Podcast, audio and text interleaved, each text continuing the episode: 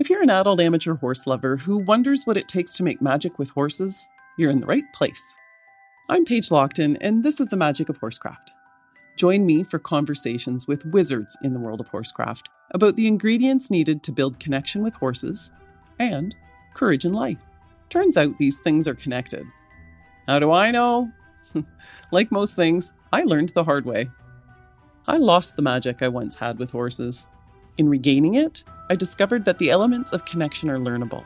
Whether you ride your horses forwards, backwards, or sideways, stick around for stories that show us how we are the same and that anything is possible. Take a chance. Have you ever had one of those moments that just stopped you in your tracks? An experience that changed the trajectory of your life? I had one of those in June of 2019 at an equine facilitated wellness workshop with Carmen Theobald. It made such an impression that coming home from it, I pulled my car over on the side of the road, went live on Facebook, and vowed to do whatever it took to get access to more of the magic that Carmen had facilitated that day.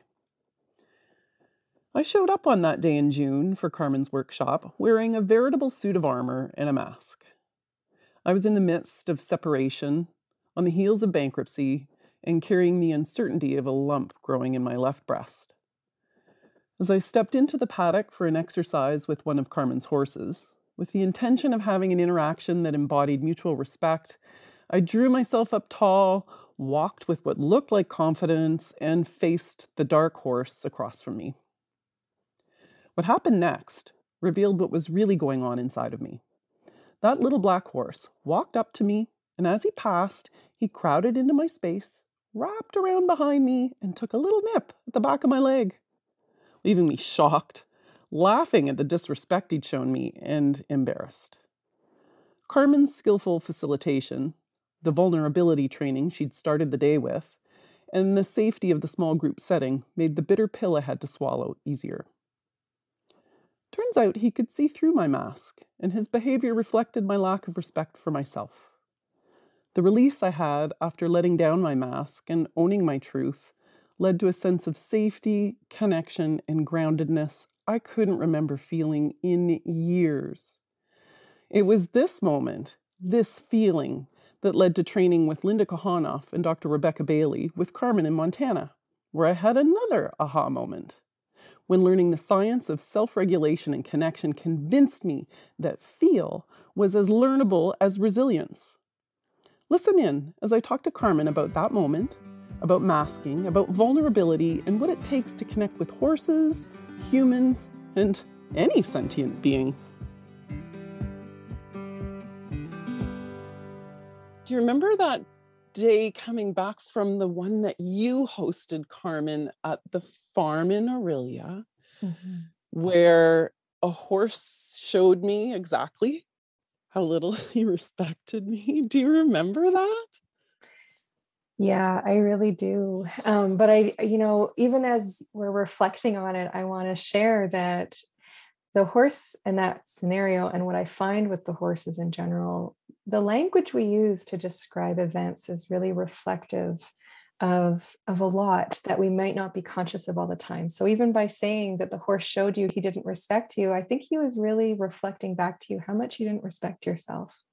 Yes. And so when I saw you on that day and you attended that workshop, I first of all, I think you're a pretty stupendous human um, and an impressive person for all your history and in many things about you. You're incredibly intelligent, and that comes across um, every moment that I've ever spent with you.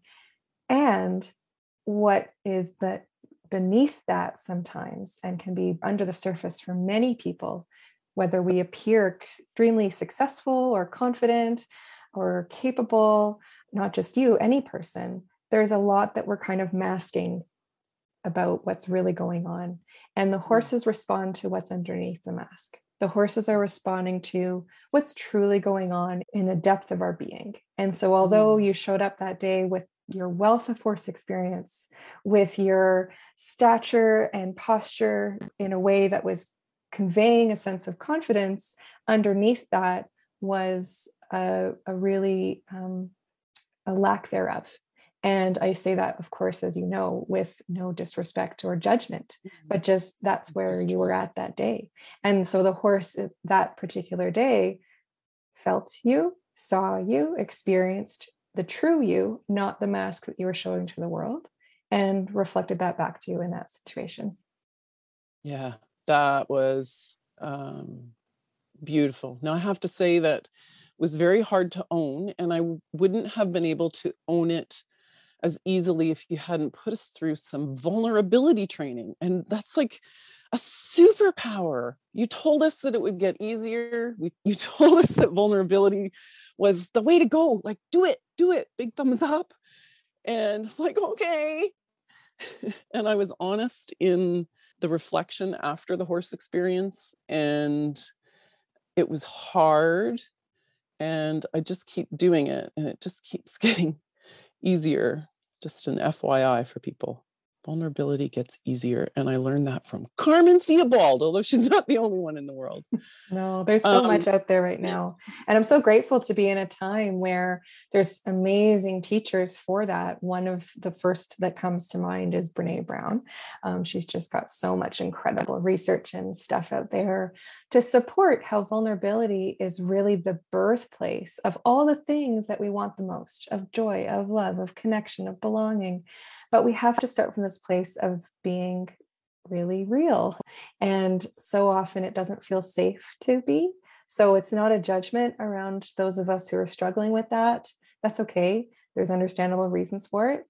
And it's something that we can build like a muscle. So I often make this connection where um, we do this vulnerability strength training that it's not overdoing it. We just like we don't want to go to the gym and work out so hard that our muscles are actually injured. And at the same time, we want to make sure that our workouts cause us a little bit of discomfort because if we don't, we're just going to stay the same strength forever. And that's not actually building our strength. So, strengthening vulnerability muscles, just like strengthening our muscles at the gym, is not always comfortable, but we can still do it in safe, healthy, balanced ways. And it pays off so much in every other department of our life, mm. including our in our relationships with ourselves. Yeah. So in my case, I arrived um, at your clinic with just a train wreck behind me of two bankruptcies and proper, property losses. Um, and I was in the middle of a separation and just everything. I had no income, I had nothing, and I had a very big mask on. And um, it was the first time I was introduced to the concept that the horses can indeed tell when you're wearing a mask. No, don't need to question that anymore. Just accept they can, and that it's so important to them. And it sends a danger signal because you would be a bad leader if you're deceptive or if you don't know what's going on, if you're not mindfully here and you don't know what's going on, I'm not following you anywhere. And the horses don't want to be anywhere near someone who has any incongruence. And so forcing being forced in a small setting like that to let the mask go i remember just melting into that chair. And i guess i think that's maybe the first time i felt grounded. Uh, just about needed a nap like this huge release of not um, you know needing to put something false on to have the people around me respect me. Um, and what you you enabled and the experience that I had and the shift that I had was so strong and so important. And I had no idea how you did it. I just became fascinated and decided to follow you everywhere. um, I'm really glad I followed you to Montana. That was great. Mm-hmm. yeah, same. Um, and if I um could just circle back for a second, because you shared something really important that um, I just want to elaborate on a little bit for those listening how horses really don't want to be near us, especially when they have freedom of choice in that matter, because the work we do in the workshops is 99% of the time with horses at liberty. So they have the freedom of choice of whether to be near us or not, of how they're responding. Um, so we get a lot more of an honest mirror response from them that way, which is really good and really hard at the same time. Um, but I think that's where the real magic lies, if we want to talk about magic a little bit, right? Um, yeah. But when we're when we're wearing our masks, when we're not congruent, which means when our insides are not matching our outsides, not only do the horses pick up on all these things, but it also makes our own blood pressure rise when we are suppressing emotion. That doesn't mean that we need to like overshare all the time, because that's not appropriate either. But when we are actively pretending something is not how it is within us and trying to show a different way to the world or even to us to ourselves, not even to others, what that's doing to our body and our nervous system, it's actually making it work harder because it takes extra effort and energy to suppress. And so that is right away one of the measurable physiological cues that horses are responding to to let them know that it's not as safe an environment and they can't put quite as much trust in us because we're working so hard when there's not actually a, an external threat. And so that's a cue for them to not trust our discernment or decision making ability quite as much. And the same is true for humans, right? When we are with others who are um, pushing or repressing that, that kind of um, extra energy, that ra- raised blood pressure, raised heartbeat, all that stuff that's happening as we are incongruent, that's contagious to other people too. So if you have a room yeah. full of people and there's a couple who are incongruent or even one, you're going to see a measurable effect in the other people in the room, whether we're conscious of it or not. So I think our bodies mm-hmm. are always responding to other people's and other beings' bodies because we are social creatures. We have these physiological connections, whether we're conscious of it or not. So that's one element where it's so clear, measurable, and obvious that horses are picking up on all these subtleties and things. And the other thing is, you know, in all my experience working with horses, I've worked with thousands of horses over the last know, 13 or so years as a farrier and, and in this work as well. They just respond to what is the truest version of me always. And sometimes that's really hard.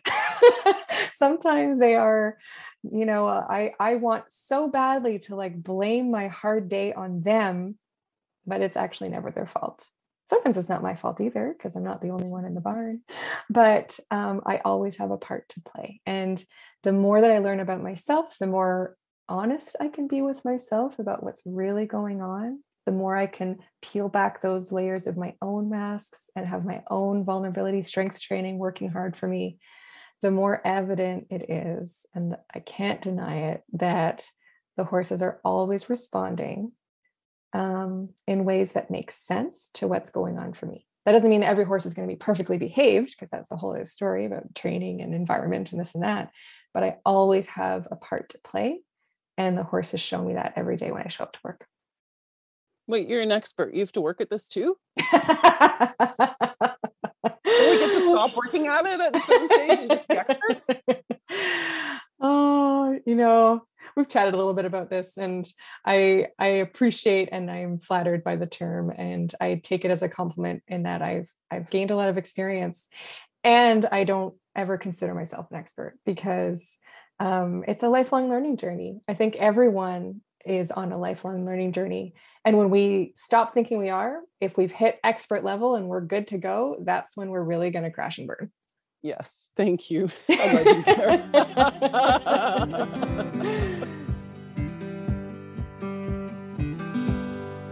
she said, uh, What happened to you? It's like, Well, it's a long story. And so it was being introduced to what happens when you wear a mask or you can't be mindfully present or you can't regulate your um, nervous system. So my nervous system was stuck in a state that i like to call five alarm fire bell mode mm-hmm. uh, in the red. And um, as long as i interacted with anyone they felt that.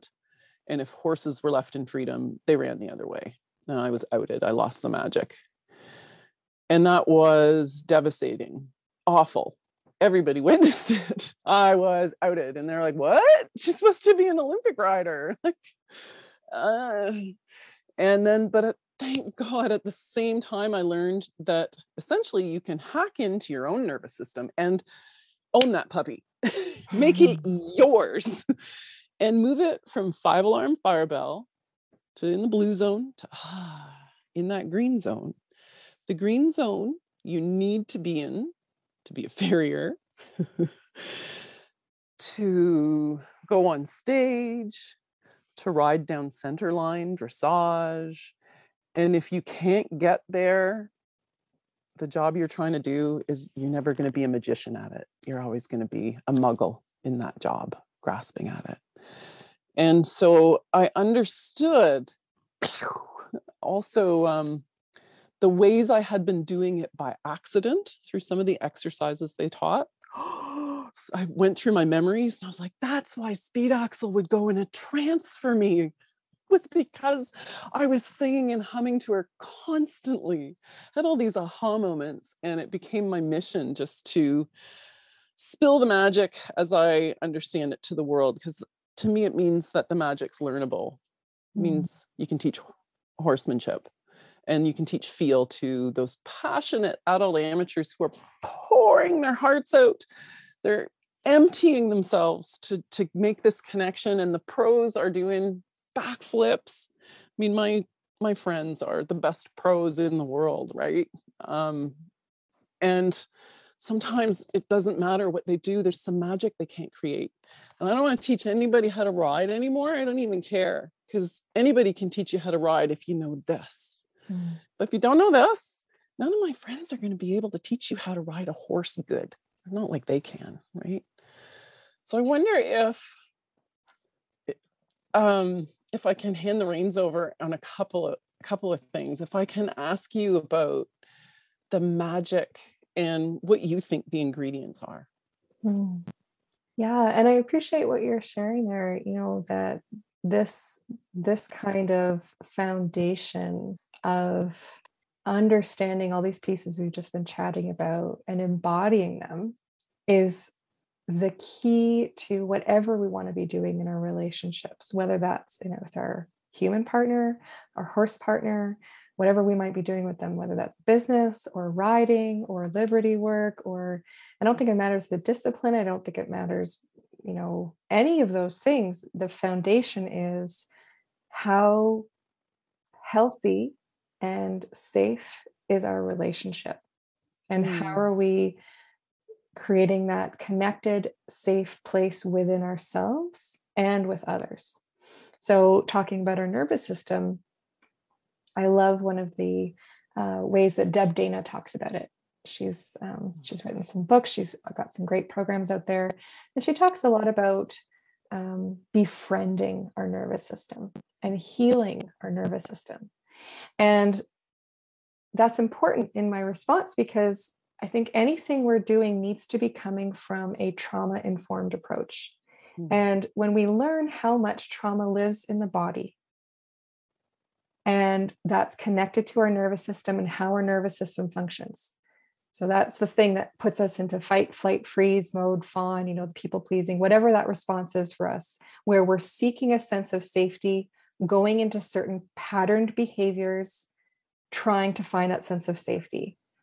We're in that, maybe it's not five alarm fire, but it could be a one alarm, two alarm, whatever kind of fire mode we go into. And so often it's unconscious. So often it's just the way that we're doing things and the way that we're used to doing things. And maybe we can still get some results and actually create a lot of success with that, but not always from a really good place and we're going to mm-hmm. be limited and come up against some really hard walls when we're operating from that place and we crash right that's a lot on our body that's a lot on our nervous system to be constantly functioning in this revved up place so learning how to kind of bring that down to be able to intentionally allow our body to create a sense of calm. Safety, connection, whether that's through self regulation or co regulation. What that means is whether we're doing the tools to support ourselves without anybody knowing or anybody around us, whether that means having others in our world, in our space who are able to help us get there. Because remember, all these things are contagious. Um, so, no matter how we're getting there, integrating more and more of what helps bring that sense of calm, safety, trust, connection into our being and moving from that place. Whenever we start to interact, or whether that's speaking or writing or talking on a podcast or whatever it is, um, you know, just even being near another person, we are always influencing and impacting one another. And when we start from that place that's much calmer and we're um, aligned with who we truly are, but also from this place of common safety, now mm-hmm. doors open. Now things are possible that we didn't even think were possible because we're coming from this place of um, a totally different functioning inner body. And it opens up the way that we can see the world. It opens up functions in our brain. The higher functioning in our brain is not accessible when we're in one of those alarm fireplaces, when our nervous system is revved up. We literally cannot think straight or I don't even know if straight, but we can't access mm-hmm. those more creative solutions. We can't access that ability to really navigate and problem solve with clarity and efficiency and creativity because we're in survival mode. And I think so many of us are constantly or frequently in that place of survival mode and maybe don't even know it because it's hard to know until we have it contrasted with another way. So, some of the work that we've done together is to experience a different way in our body. And when we get that, even if it's just for a bloop, a little moment in time, now we have something to compare to and to kind of anchor us back to to help us get there again. Yeah. Yeah, I remember that. I was like, oh, I want some more of that. What was that? Oh, I felt so relaxed. Yeah. I was uh, so the ultimate case of living in the red zone. And um, I think it's what our society accepts. You know, we had to be high ballers, we had to work all the time, we had to have children and two properties and this and that. And I just drank the Kool Aid, you know, and lived like everyone else was and like I thought I had to until it was going to kill me essentially um, until I was burnt out and had breast cancer. Carmen was the largest single uniting factor in the thread that kept me alive, wanting to be alive, and then beyond wanting to be alive, wanting to thrive and saying, This isn't enough. I look out my window and see all the craziness. And I was going through chemotherapy and COVID lockdowns at the same time and out of town for radiation treatment while in lockdown in the hospital. It's just crazy times. And that's when I found out I have a superpower, which is that I can find joy in a shitstorm. that is largely due to Carmen Theobald. And now I will finally hand over the reins to say, like, how did you turn into this person? Where did you come from? To get this dream and get here and maybe tell the world a little bit about your dream. Thanks, Paige. And I also, before I jump in there, just want to really acknowledge how much you've come through, how much you've been through. It a lot. Yeah, no kidding. Yeah. And I think for a lot of people, especially in the world right now that we're in, so many of us are going through a lot on top of any other pieces of our history that are difficult. If this is resonating with you, and you've ever felt a little lost as you navigate conflicting data from horse pros across the disciplines, all claiming to have their own methods or recipes for making magic with horses, and you want the clarity and confidence to make sense of it all, I have a roadmap for you.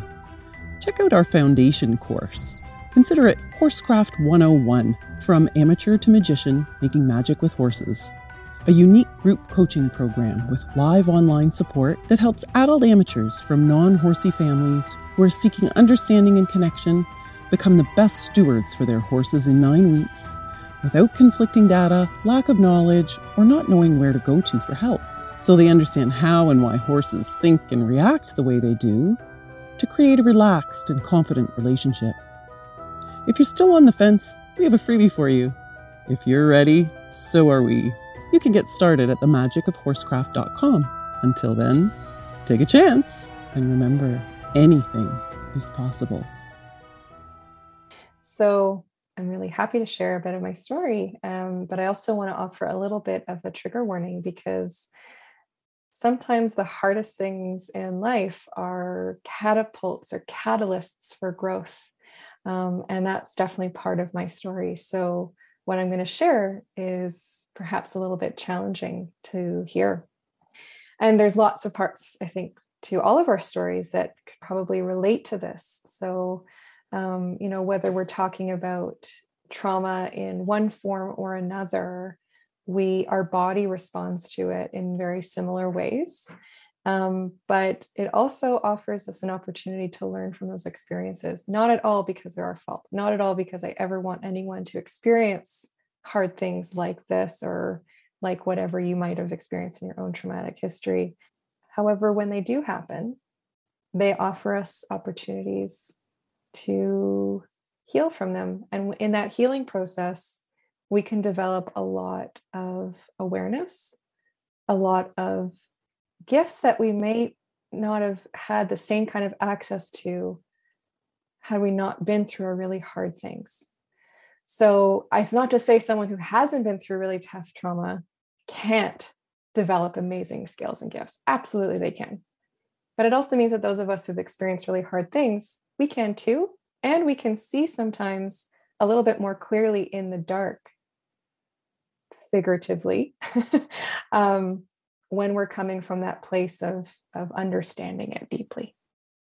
So, you know, there's lots I could share, but I think one of the pieces that, uh, you know, the thing that I was kind of alluding to that I wanted to give a bit of a, um, you know, activation or trigger warning there is that when I was in Montreal, I grew up in Montreal and I was very studious. I was always very kind of nerdy. um, I love learning. I've always loved learning. And I thought that my path in life was going to be pretty well, I had a few ideas of where that would, was going to lead me, but I always saw a degree in there. For a long time, I actually wanted to be veterinarian. But then I had this moment of total panic, honestly, um, in my last days or years year of high school, where I saw and felt the next 10 years of my life in school. And I had a total anxiety or panic attack, and I couldn't. And I went from you know the high level classes of science and math and this and that and switched out into drama and spanish um, because I just I couldn't I couldn't do it. But I I think that that was actually the beginning of my body telling me that um, school wasn't the best place for me and what I needed in my life at that time. But I was so very locked in and focused in that the only way to move forward the next steps in my world and my life was to get a degree. Fair enough. I, I value education. This is not to say anyone shouldn't get a degree. It's great if that's what you need and want. But I think I was going through the motions of it because it felt like the only choice I had, even though it wasn't fully aligned with who I was at the time. So I was in college, I was actually studying social services, loving it, especially the, the work in the field. I was able to have some wonderful internships or stages, and um, that was great. And while I was studying, there was a school shooting at the college that I was attending at Dawson College in Montreal. And it was a really difficult experience for everyone who was there, especially those who were physically injured. Um, one woman died. It was uh, really awful. I spent 45 minutes hiding in the dark with the rest of my class in the classroom in a situation where it was just one of those flukes where it was a six hour class. It was a crazy long class. And it was always three hours, one hour break, three hours. And this class and the person teaching it were so very strict about timing. Like lunch never happened at 1201. It always happened at 12 or whatever the timing was of the day, but exactly the time. But that day, we were to have presentations and the timing didn't quite line up. So we could either have lunch 10 minutes early or 20 minutes late. And the whole class voted 20 minutes late. And had we voted on 10 minutes early, I would have been exactly in the place where this person came and started shooting. So I felt like that was a miraculous event that allowed me to stay a lot safer than what would have been possible otherwise. And I was also incredibly grateful for all the first responders and the people involved that got me and the rest of my class out of there safely when it was happening very nearby and we can hear all the stuff happening. So I'm sharing some details of that just to kind of give a little bit of a picture about what that was like because it had such a big influence on my life. I didn't know it at the time, but looking back, I can see very clearly how that event brought into focus the fragility of life, of how close to death we are. And not just not saying that in a way where I'm like anxious about it, but just more deeply aware that life can be a lot shorter than we might think. And even though I knew it in my head, it wasn't like news, but I learned it at a deeper level in my body that day. And I ended up making decisions later on that school year to not finish my program, to agree to go traveling across Canada with my friend at the time, who's now my husband. To I agreed to do all these things that I would not have had the courage to say yes to or even be open to had I not had something to kind of wake me up and shake me up to say, life is short. You should live it the way that you think is right for you, not about what other people are thinking for you, not about what society expects of you, but really take a moment to sink down deeply into your own being. This is me talking to myself and listen to what is happening inside and get your answers from there instead.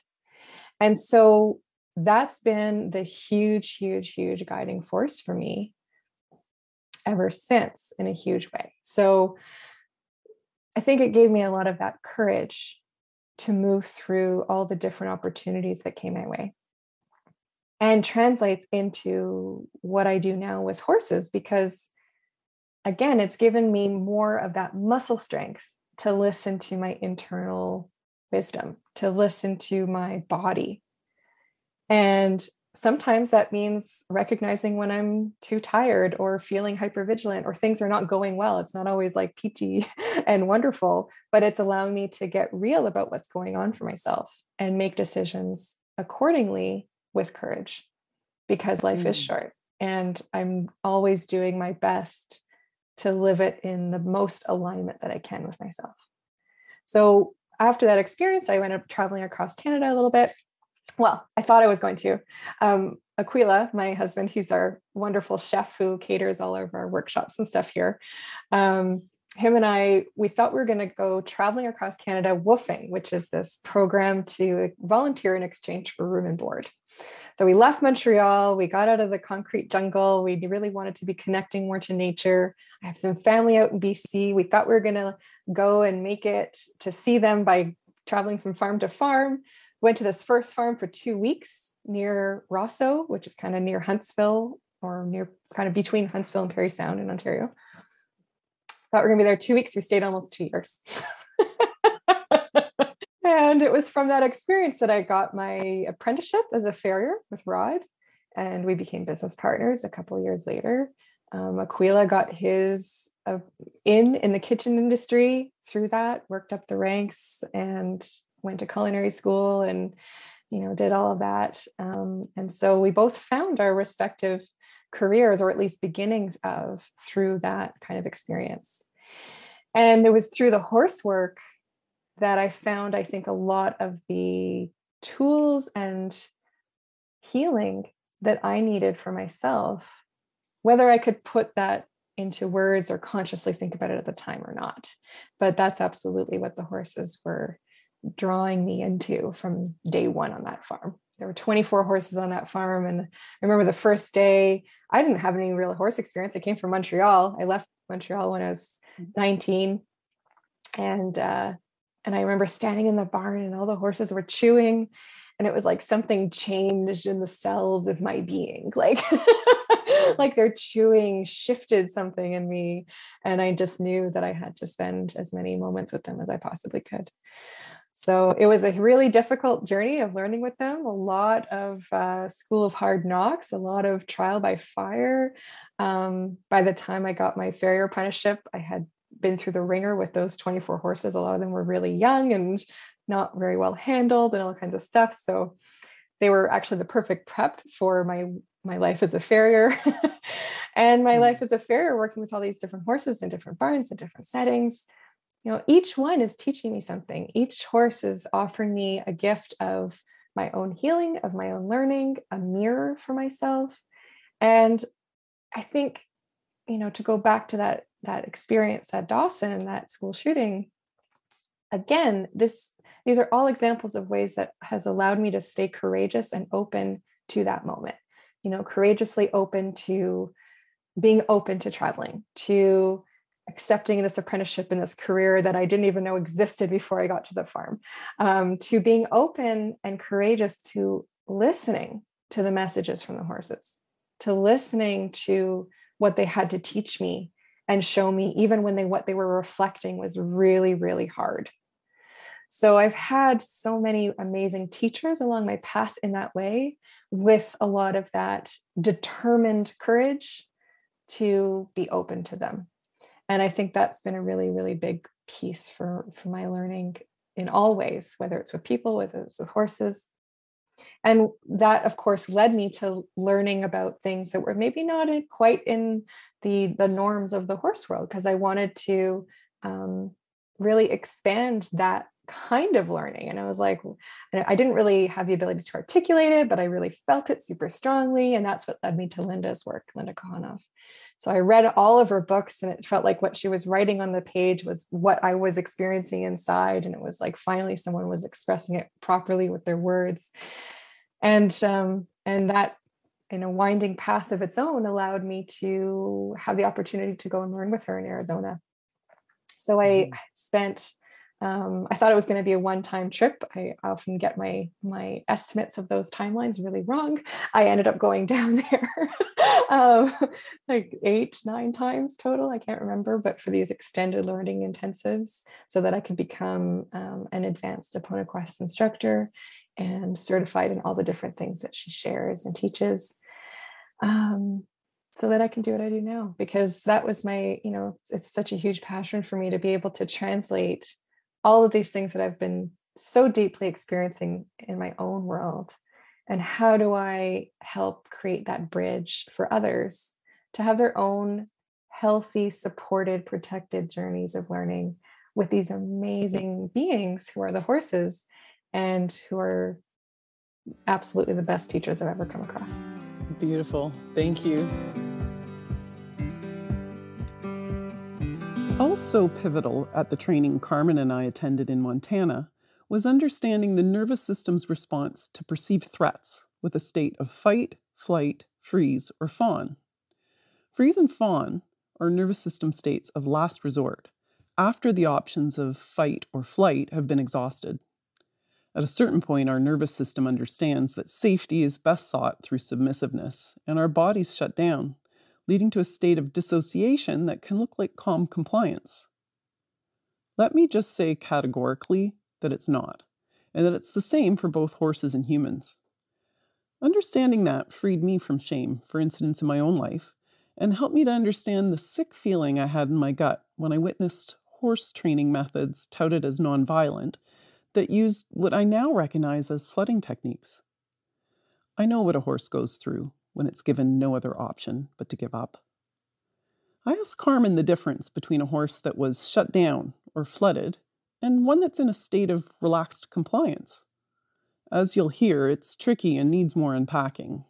It's something I'll continue to revisit until I understand it better, but I think it should be in our consciousness, whether we work with horses or humans. Here's what Carmen had to say. You know, I think it's really hard when we don't have a lot of healthy examples to compare it to. Um, but I, I guess I could say from my own, like, you know, experience as a farrier, as well as in this world with horses in this kind of way of equine facilitated learning, when you have a horse that's really soft and willing as a partner, they still have like a spark in their eye they're still engaging in a conversation with you. It's not just a hands down compliance, it's an agreement to partner with you. And there's hopefully some joy there too, versus kind of the shutdown or frozen response where where we actually er, term you might have heard is flooding where we've emotionally flooded them and this can happen to people just as it can can to horses or any other mammal where there's too much stimuli it feels so unsafe that the safest thing our body can do in that moment is to shut down. And so i think a lot of times people misconstrue the shut down horse or the flooded horse with a well behaved well trained horse and there's a big difference. So that's a tough one.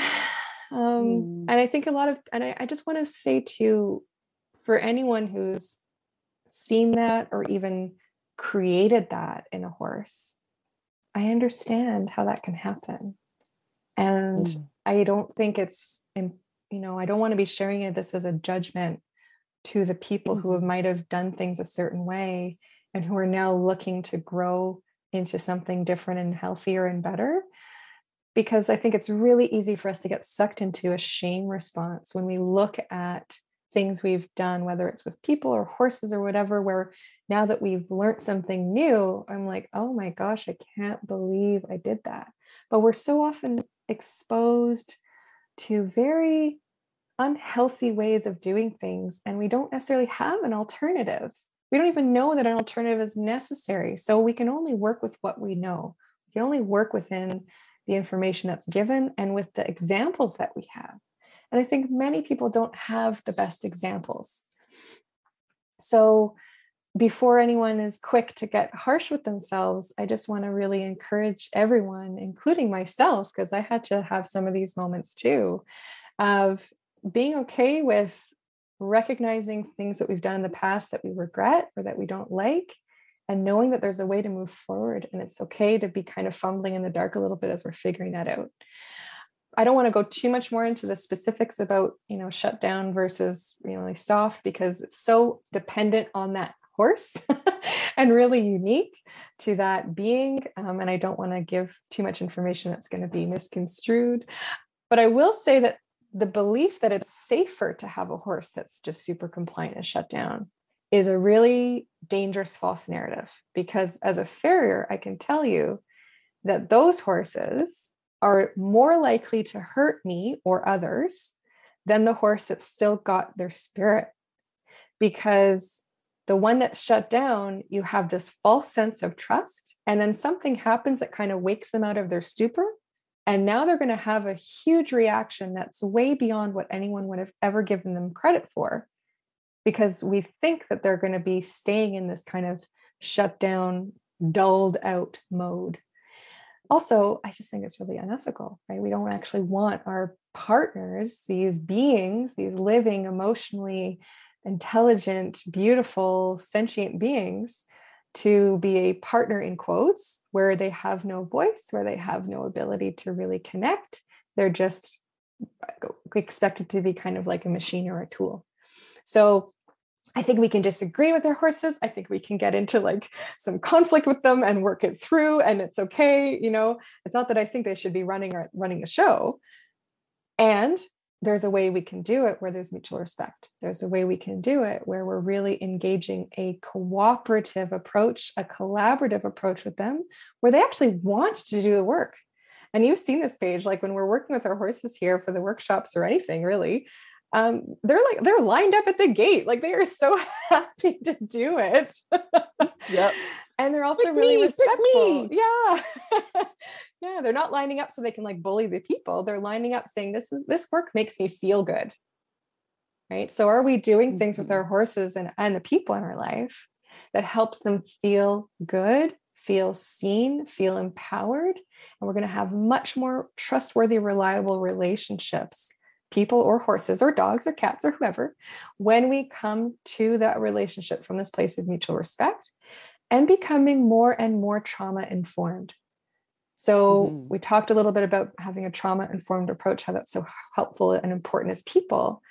It's also really important as we interact with horses because horses on the vast majority, have had some pretty significant trauma.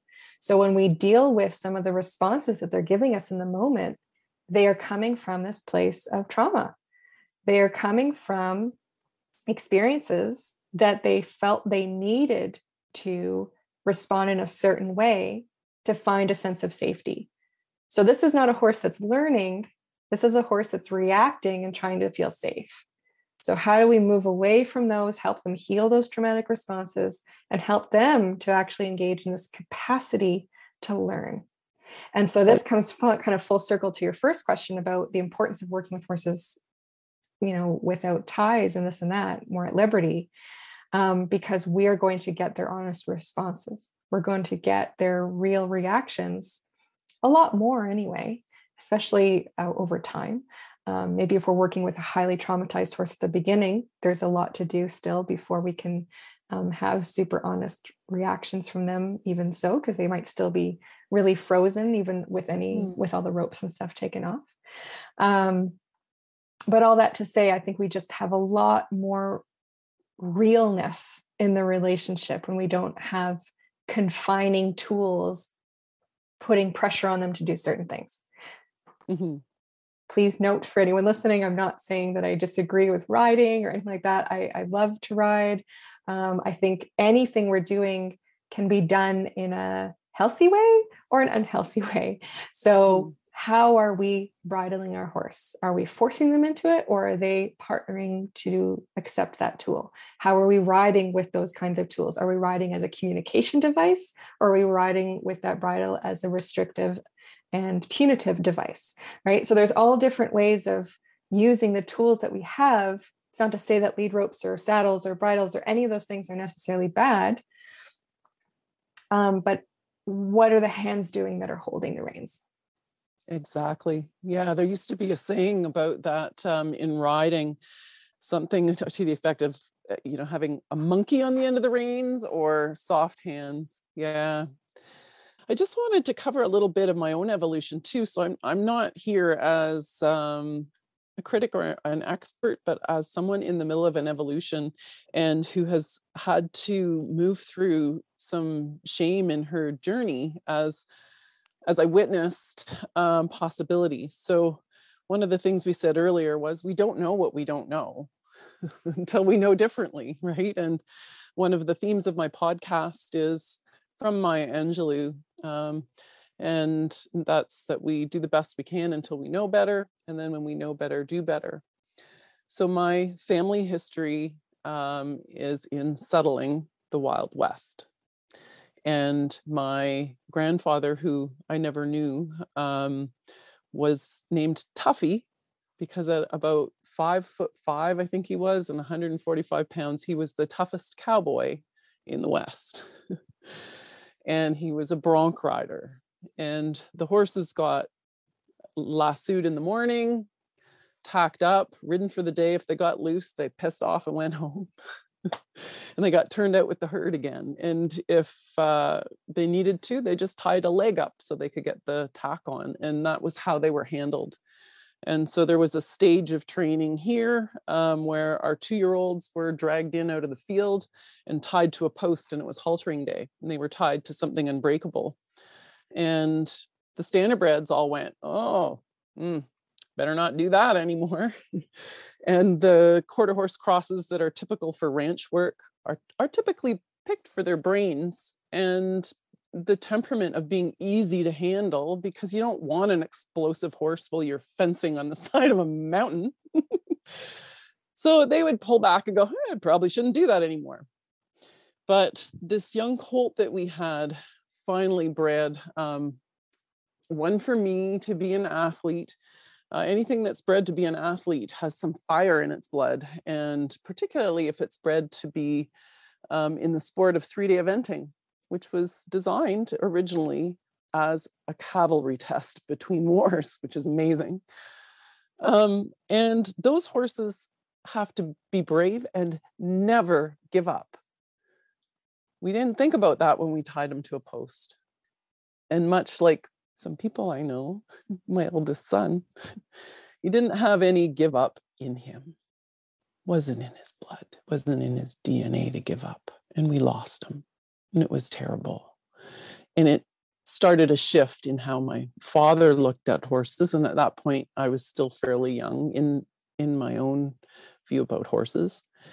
As someone who's six one, and I typically ran around 170 pounds while I was riding, I could just be bigger if I needed to be, right? And my horses would go, okay, you're the boss, and follow me. But smaller riders couldn't always do that. And we were taught and still are taught to this day um, methods of pressure and release. And it's, you know, touch and push and step away, and there's physical contact. But I've witnessed this evolution. So now as I watch um, famous Liberty trainers, or if I just go to the arena to watch you teaching your four year old and five year old horses, not even teaching, playing with your four and five year olds and developing a relationship that makes it look like you're a conductor playing in your ring while the two of you do little games and obstacle courses and stuff and enjoy each other. Like the difference is just staggering. So I did, it took me a while to figure out a couple of things. So let go of the shame of, you know, being a bully and having it work. But then to go, what's next? So I was in a zone for a long time with your horses where I wouldn't know what else to do. So I'd freeze with your horses because if pressure isn't supposed to be physical, like when I watch you, you don't, for the most part, you don't touch them to ask them to back up. You don't touch them to ask them to move forward. But they do it. what can pressure and release look like if it's not uh, we don't want to chase them around the round pen and that's pressure and if we don't want to put pressure on them physically pushing them with our hands what can pressure and release look like. um, well i think i think there is an element of pressure and release when i'm working with them but only when it's really necessary. And a lot of it is through like you said play and inspiration and creating a common language between us um, and working a lot with the kind of energy between us the space between us so when i am asking them to back up for instance i am using all different parts of my being to ask them other than just putting my hand on their chest and not to say that that's necessarily wrong but i just want to offer that the quality of touch is really important. And so, if I want the horses to be touching me and my body in a way that is soft and kind and gentle and thoughtful, then I better be doing the same to them. And so, when I ask them to back up, for an example, I'm visualizing it. I'm giving them credit that they are actually catching on to some of that visualization. I am energetically allowing my body to take on the stance of being that kind of orchestral conductor if you will of saying this is where you're going to go and not as a unhealthy demand compliance, but as a this is the best thing for both of us in this moment. And so I am assertively asking you to do this because it's necessary for both of us. And we're both going to benefit, right? Um, because they do, right? When I have more space and I feel good, so do they. All these things are contagious. Um, so there's a whole, you know, aspect internally of what's going on before I've even asked them physically anything. And then when I am asking them with my hand gestures or kind of like movement in the space, that's all part of the language and the communication that we've been developing that horses pick up very quickly. Um, because it's not just about training these particular horses a certain way. I use these cues with all the horses I work with as a farrier. And even if they don't all do it, they all are recognizing it as like, oh, you're asking me differently and most of them do respond. The ones who don't it's usually a combination or you know a mix of reasons like maybe they really just don't believe i'm asking them that way because they're so used to a different approach. So they i have to kind of prove it to them. Um, but the horses that i've been working on as a farrier for an extended period they, they all get it. This is part of the language that they're using with each other when you look at horses in the field, they're not walking over to each other and pushing them with their nose as the only way that they interact. They'll do that occasionally. Some horses that are especially bullyish will that'll be their first go-to. but I don't think we really want to model our communication on those horses. I really want to model my communication on the horses that get the most respect and trust in the herd. One of our horses here is one that I value very much in that way um, and look up to. Her name is Grace. She's like the matriarch of her herd. And, you know, she will, she's very assertive. She's very clear. She's very much in charge. And I put that a little bit in quotes because she's not just the boss, but she is the head of the herd, the leader of the herd, but she only asks the horses to do things generally when there's a good reason. She'll have the off day where she might be a little bit pushy just because, but 98% of the time, she's got really great reasons for asking or telling the horses to move.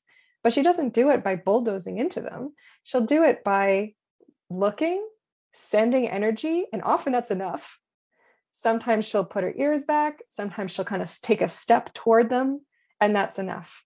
But she didn't get to that point in those relationships with the other herd members by seriously bullying the crap out of them. And now they're just afraid and running away.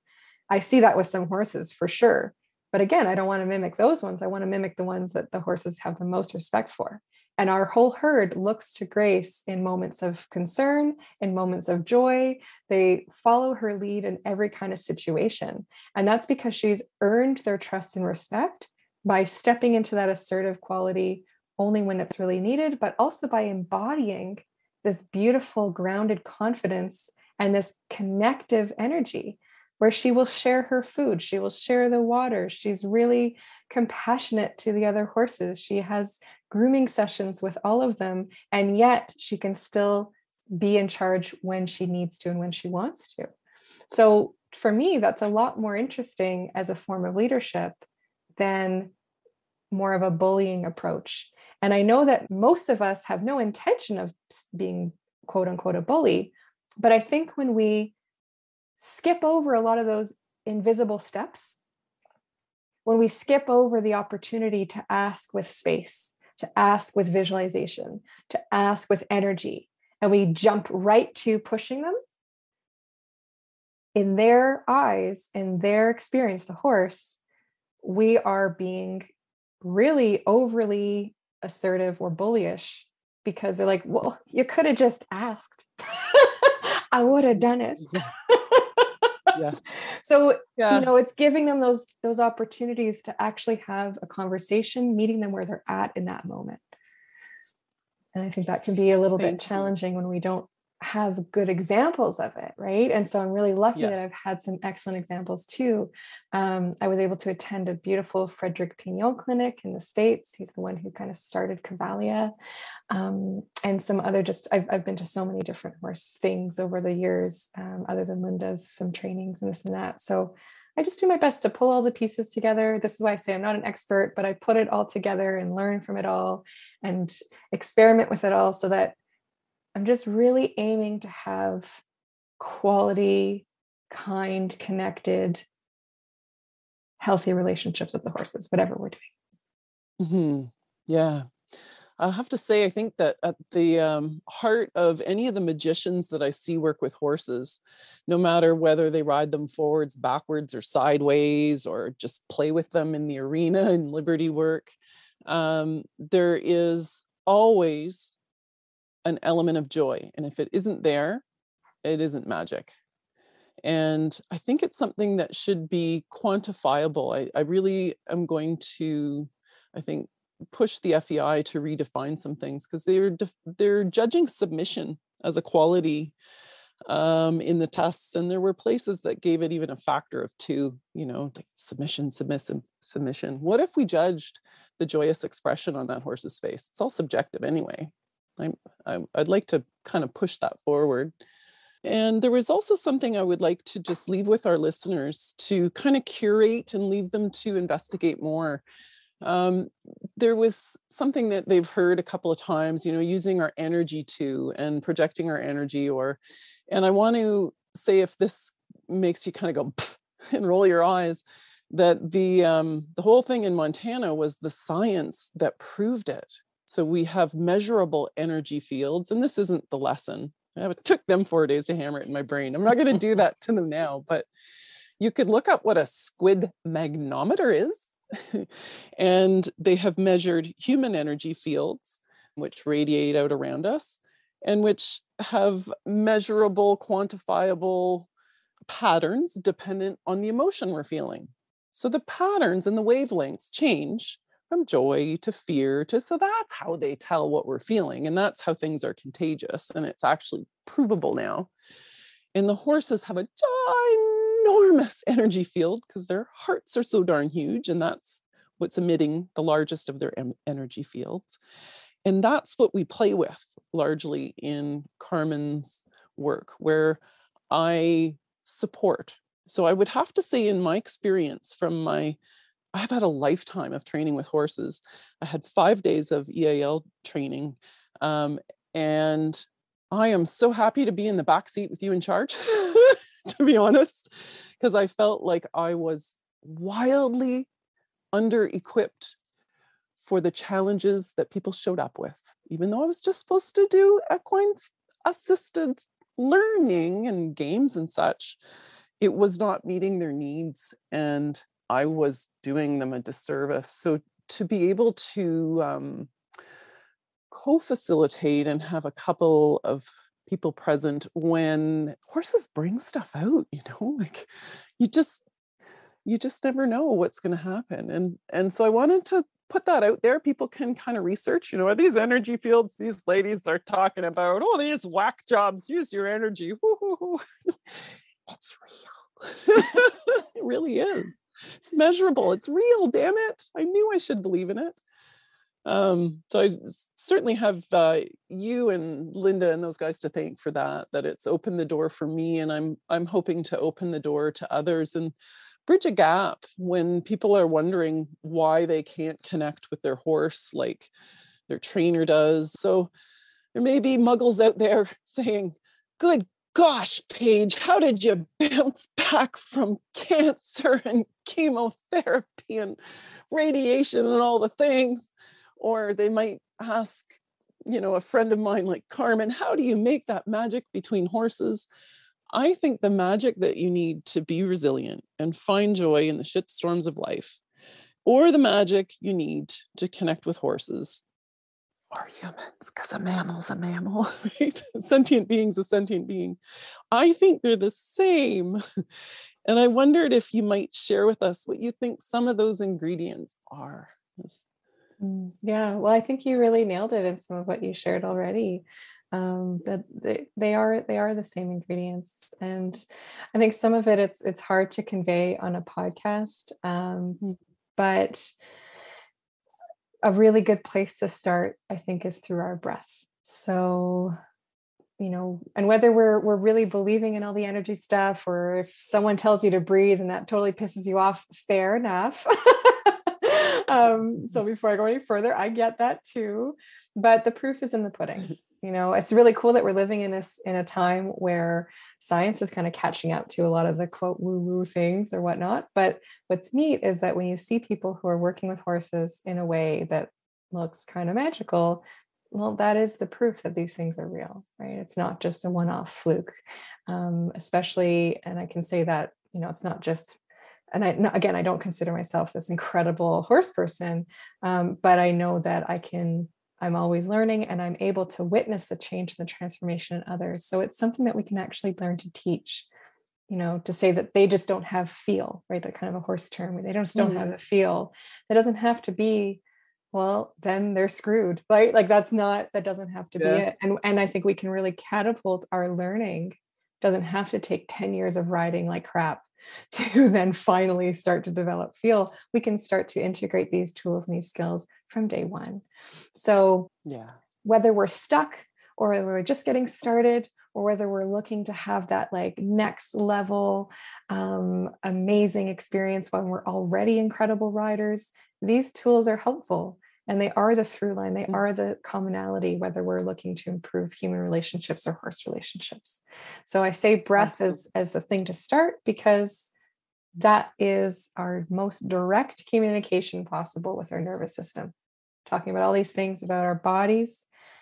How do we get our body to feel okay? How do we get our body to believe that this moment is okay and get access to that more creative, solution oriented thinking, let's start our breathing. So, you know, one mm-hmm. example of that could be taking a really deep, long breath in and really extending the out breath.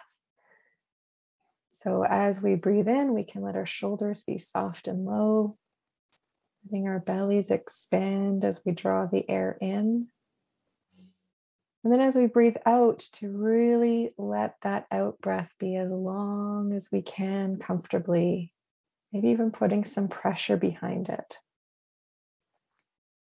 Can think of it like breathing out through a straw or on the seeds of a dandelion.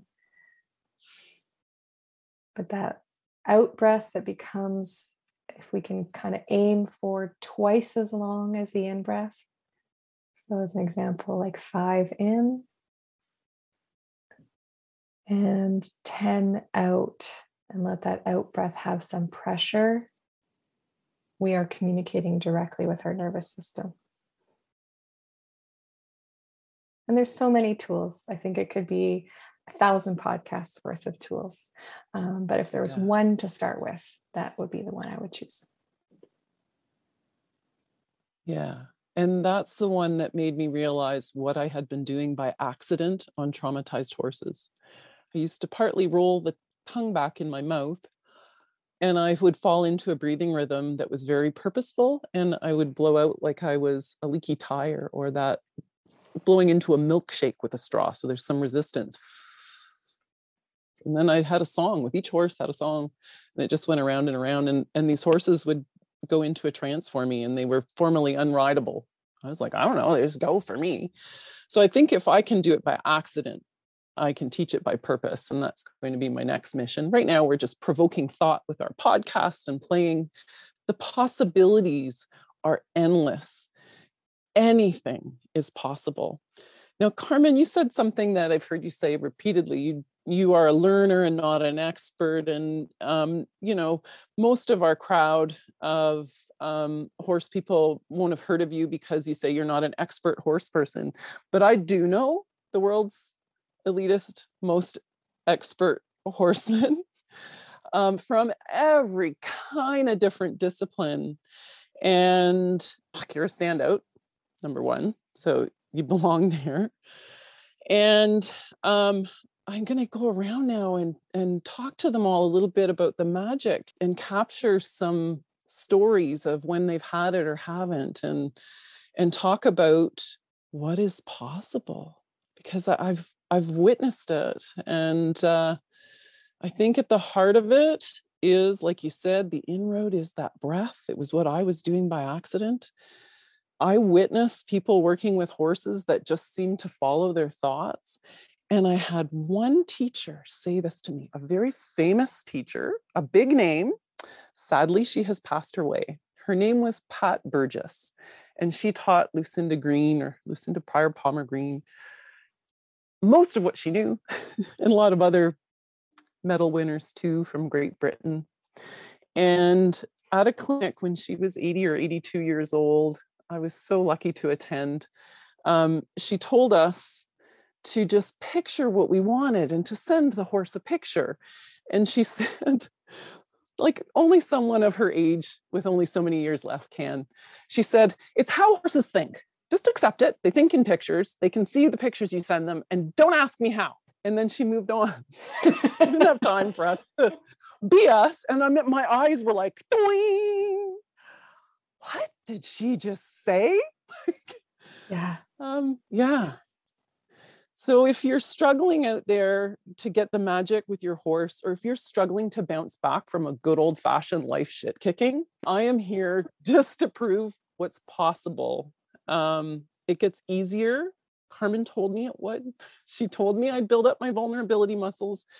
And um, I'm just sort of living proof of a lot of how not to how not to live your life.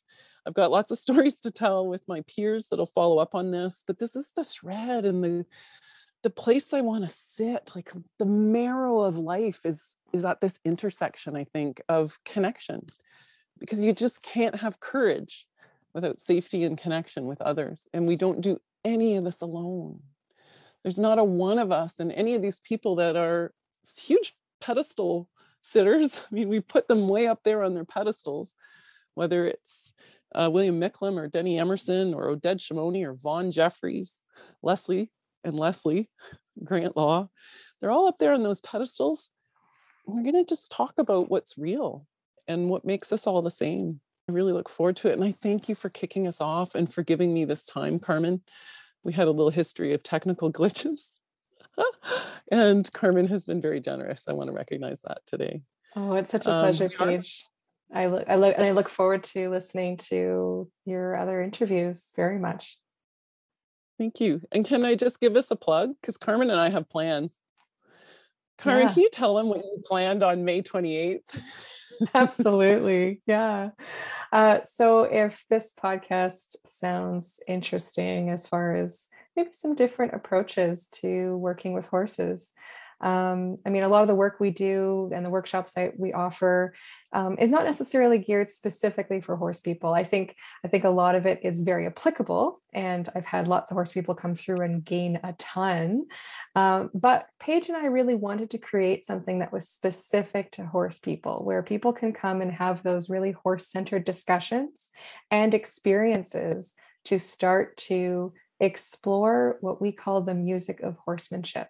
So that workshop is called The Music of Horsemanship. And we're going to be putting a lot of the tools that we talked about in this podcast and more into practice with the horses to really see with our herd here at Horse Sense North some of that magic and mm-hmm. helping ourselves reconnect to it or access it for the first time and have a little bit of a or a big, who knows, transformation in not only the way we are interacting with them, but the way we interact with ourselves in those moments too, because that is the starting point and the key. So um, yeah, I hope I hope to see some of you there, and I hope that this podcast can be a helpful tool on its own as well. Yeah, thank you, Carmen. Hey, you're still here. Thanks so much for listening. What you think and feel matters. If this resonated with you, please like and share. It truly makes a difference. I encourage you to engage with the content on my Substack account and my socials, all at the Magic of Horsecraft, where you can join the discussion and shape the future shows. Tell me what you want to hear more of or less of, and we'll evolve together as we grow a community of like minded souls here for the good of the horse. If you're an adult amateur horse lover looking for confidence and clarity in your role of equine steward, check out my course, From Amateur to Magician Making Magic with Horses at themagicofhorsecraft.com. Until then, I'm here to remind you of a couple things. One, underneath it all, we all want the same things to be heard, understood, and accepted for who we are. And two, anything is possible. Take a chance.